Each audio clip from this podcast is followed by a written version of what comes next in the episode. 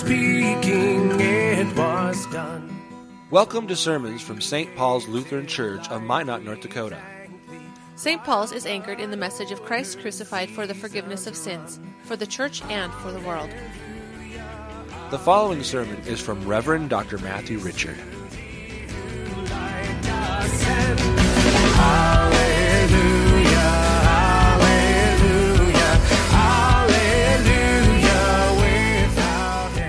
The epistle is from 2 Peter chapter 1. For we did not follow cleverly devised myths when we made known to you the power and coming of our Lord Jesus Christ, but we were eyewitnesses of his majesty.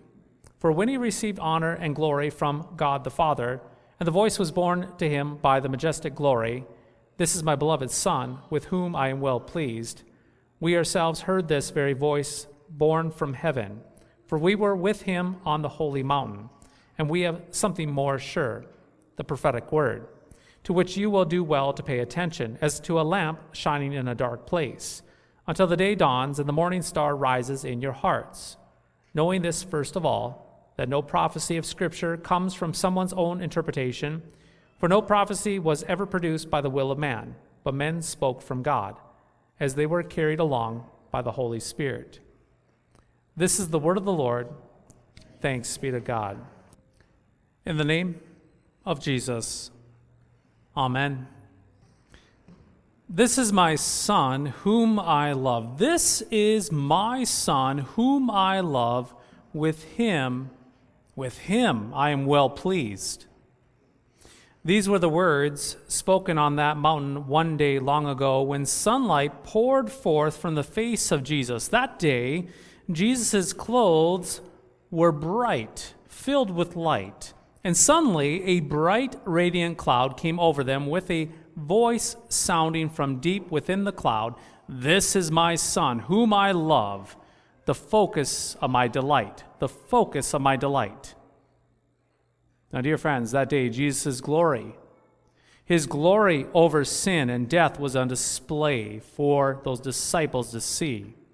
Furthermore, God the Father showed his complete and total approval of the person and the work of Christ in those words. It was a grand display. The whole thing was a grand display of divine glory and a grand announcement that Jesus, yes, Jesus, had God's pleasure upon him.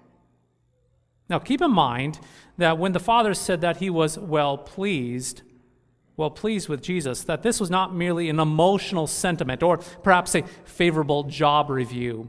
It wasn't as if it was being stated, you know, Jesus, I like who you are. I like your personality. I like your charisma. I like your charm. You've got nice charisma. It's neat to see what you're doing for the whole human race. Keep it up. Go get them, tiger. It's not what was being stated. It's not what was meant by the Father.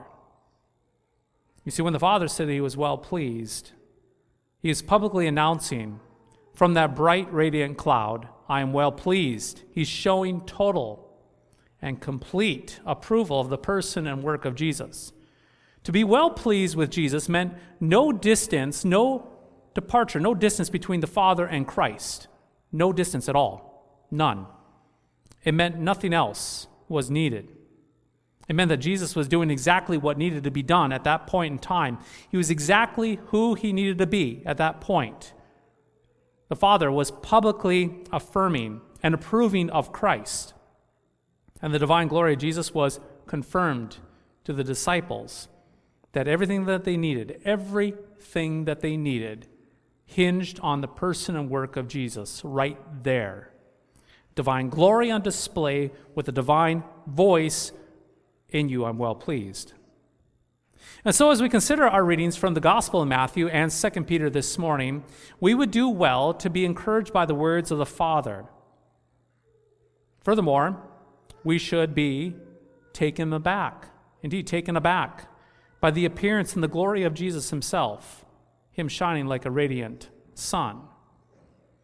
But, my friends, if this is all that we take away from today, if this is all that we glean, that we say, wow, Jesus is sure bright, and boy, the Father sure likes Jesus, if that's all we take, I'm afraid we've missed the gospel that speaks and shines forth for you and me this morning.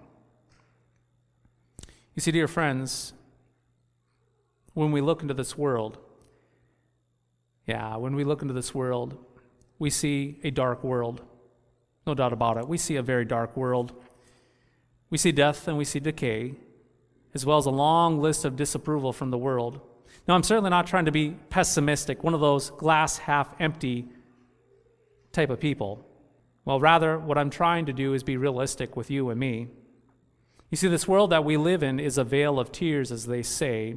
In other words, this world is sunk in tribulation. It's sunk in tribulation after tribulation, hardship after hardship, with tears that come down like rain.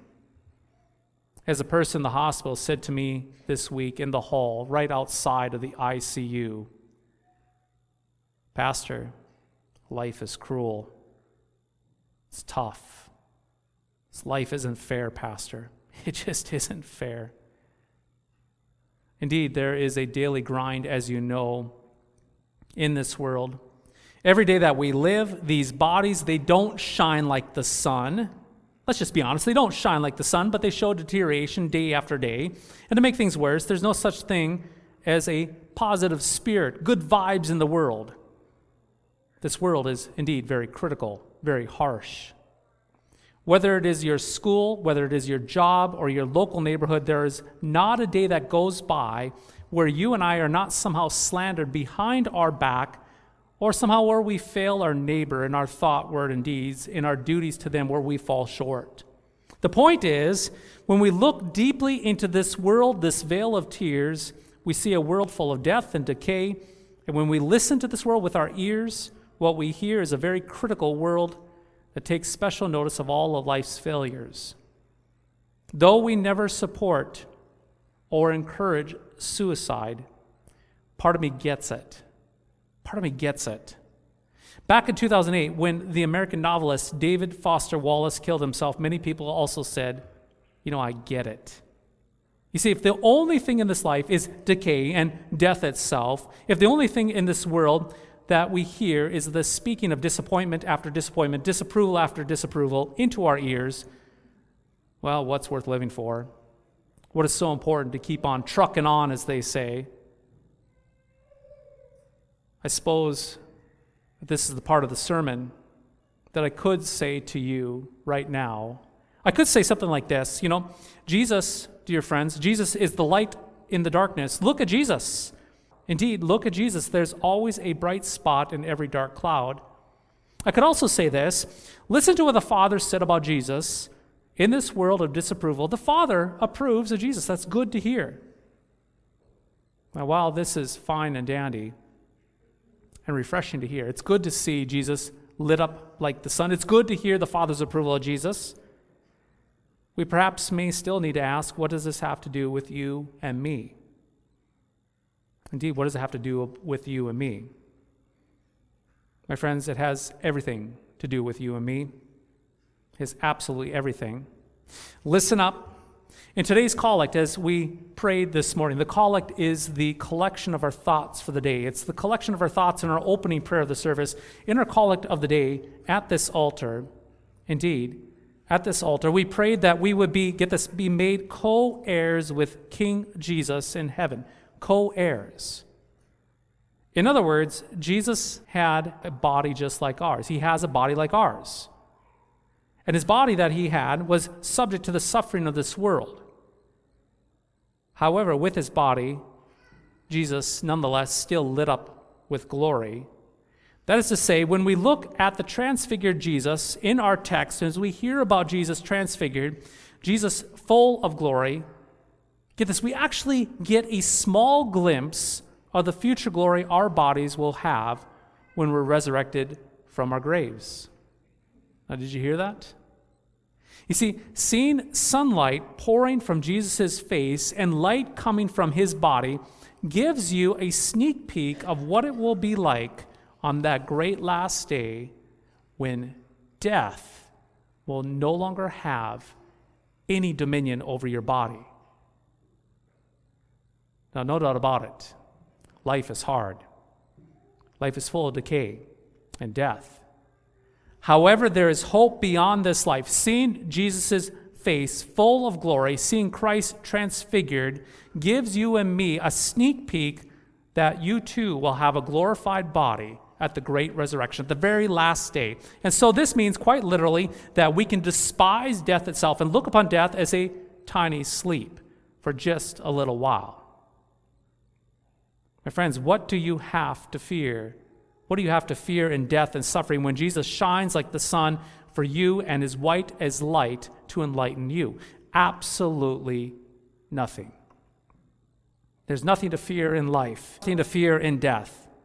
When you compare to the future life you have in Christ with a resurrected and glorified body, the appearance of Jesus lighting up like the sun proves that sin has been overcome for you and me in Christ. It proves that death has been overcome for you and me in Christ. And there's more. There's more for us. In today's collect here this morning, our opening prayer, we actually prayed and we thanked God that the voice from the bright cloud wonderfully foreshadowed our adoption by grace. In other words, when you were baptized, you were not baptized into nothing. It was not just a mere splashing of water, a little bath. Instead, you were baptized into Christ. Your baptism connected you to Jesus and Jesus to you. You were buried with Christ and raised with him. You were cemented with Jesus. You were clothed with the brightness of Christ in your baptism that covers all of your sins. And so, in your baptism, the words spoken to Jesus are words that are spoken to you as well. When you have Christ, you have the word given to Christ as well. Baptized saints, do you realize that God the Father, though, is well pleased? That's the whole point, that He's well pleased with you this day. Think about that. The Father is well pleased with you this day. He is well pleased with you not because of what you think, not because of what you do, not because of what you say. No, He is well pleased with you because you have been hidden with Christ. Obviously, you and I are not God's son, as Jesus is, but God still says of you, though, through Christ, you are my child. You are my children, my beloved.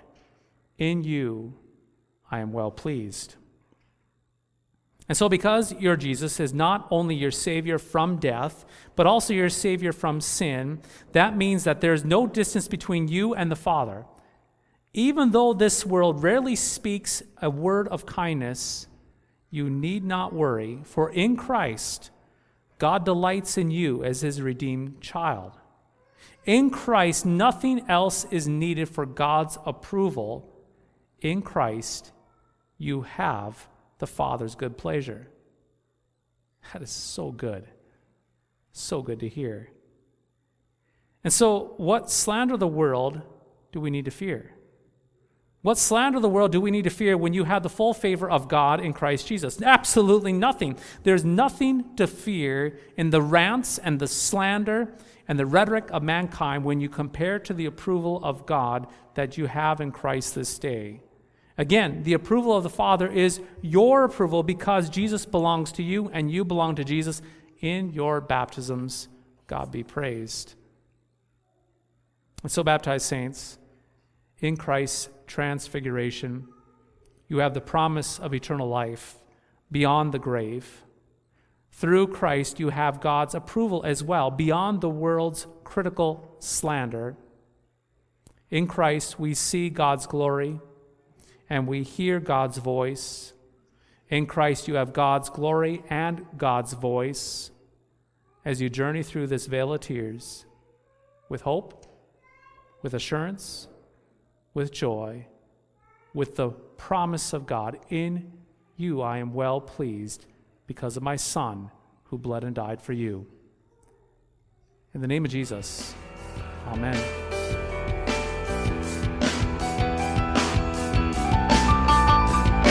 Thy strong word bespeaks us righteous, bright with thine Thank you for listening to today's podcast sermon.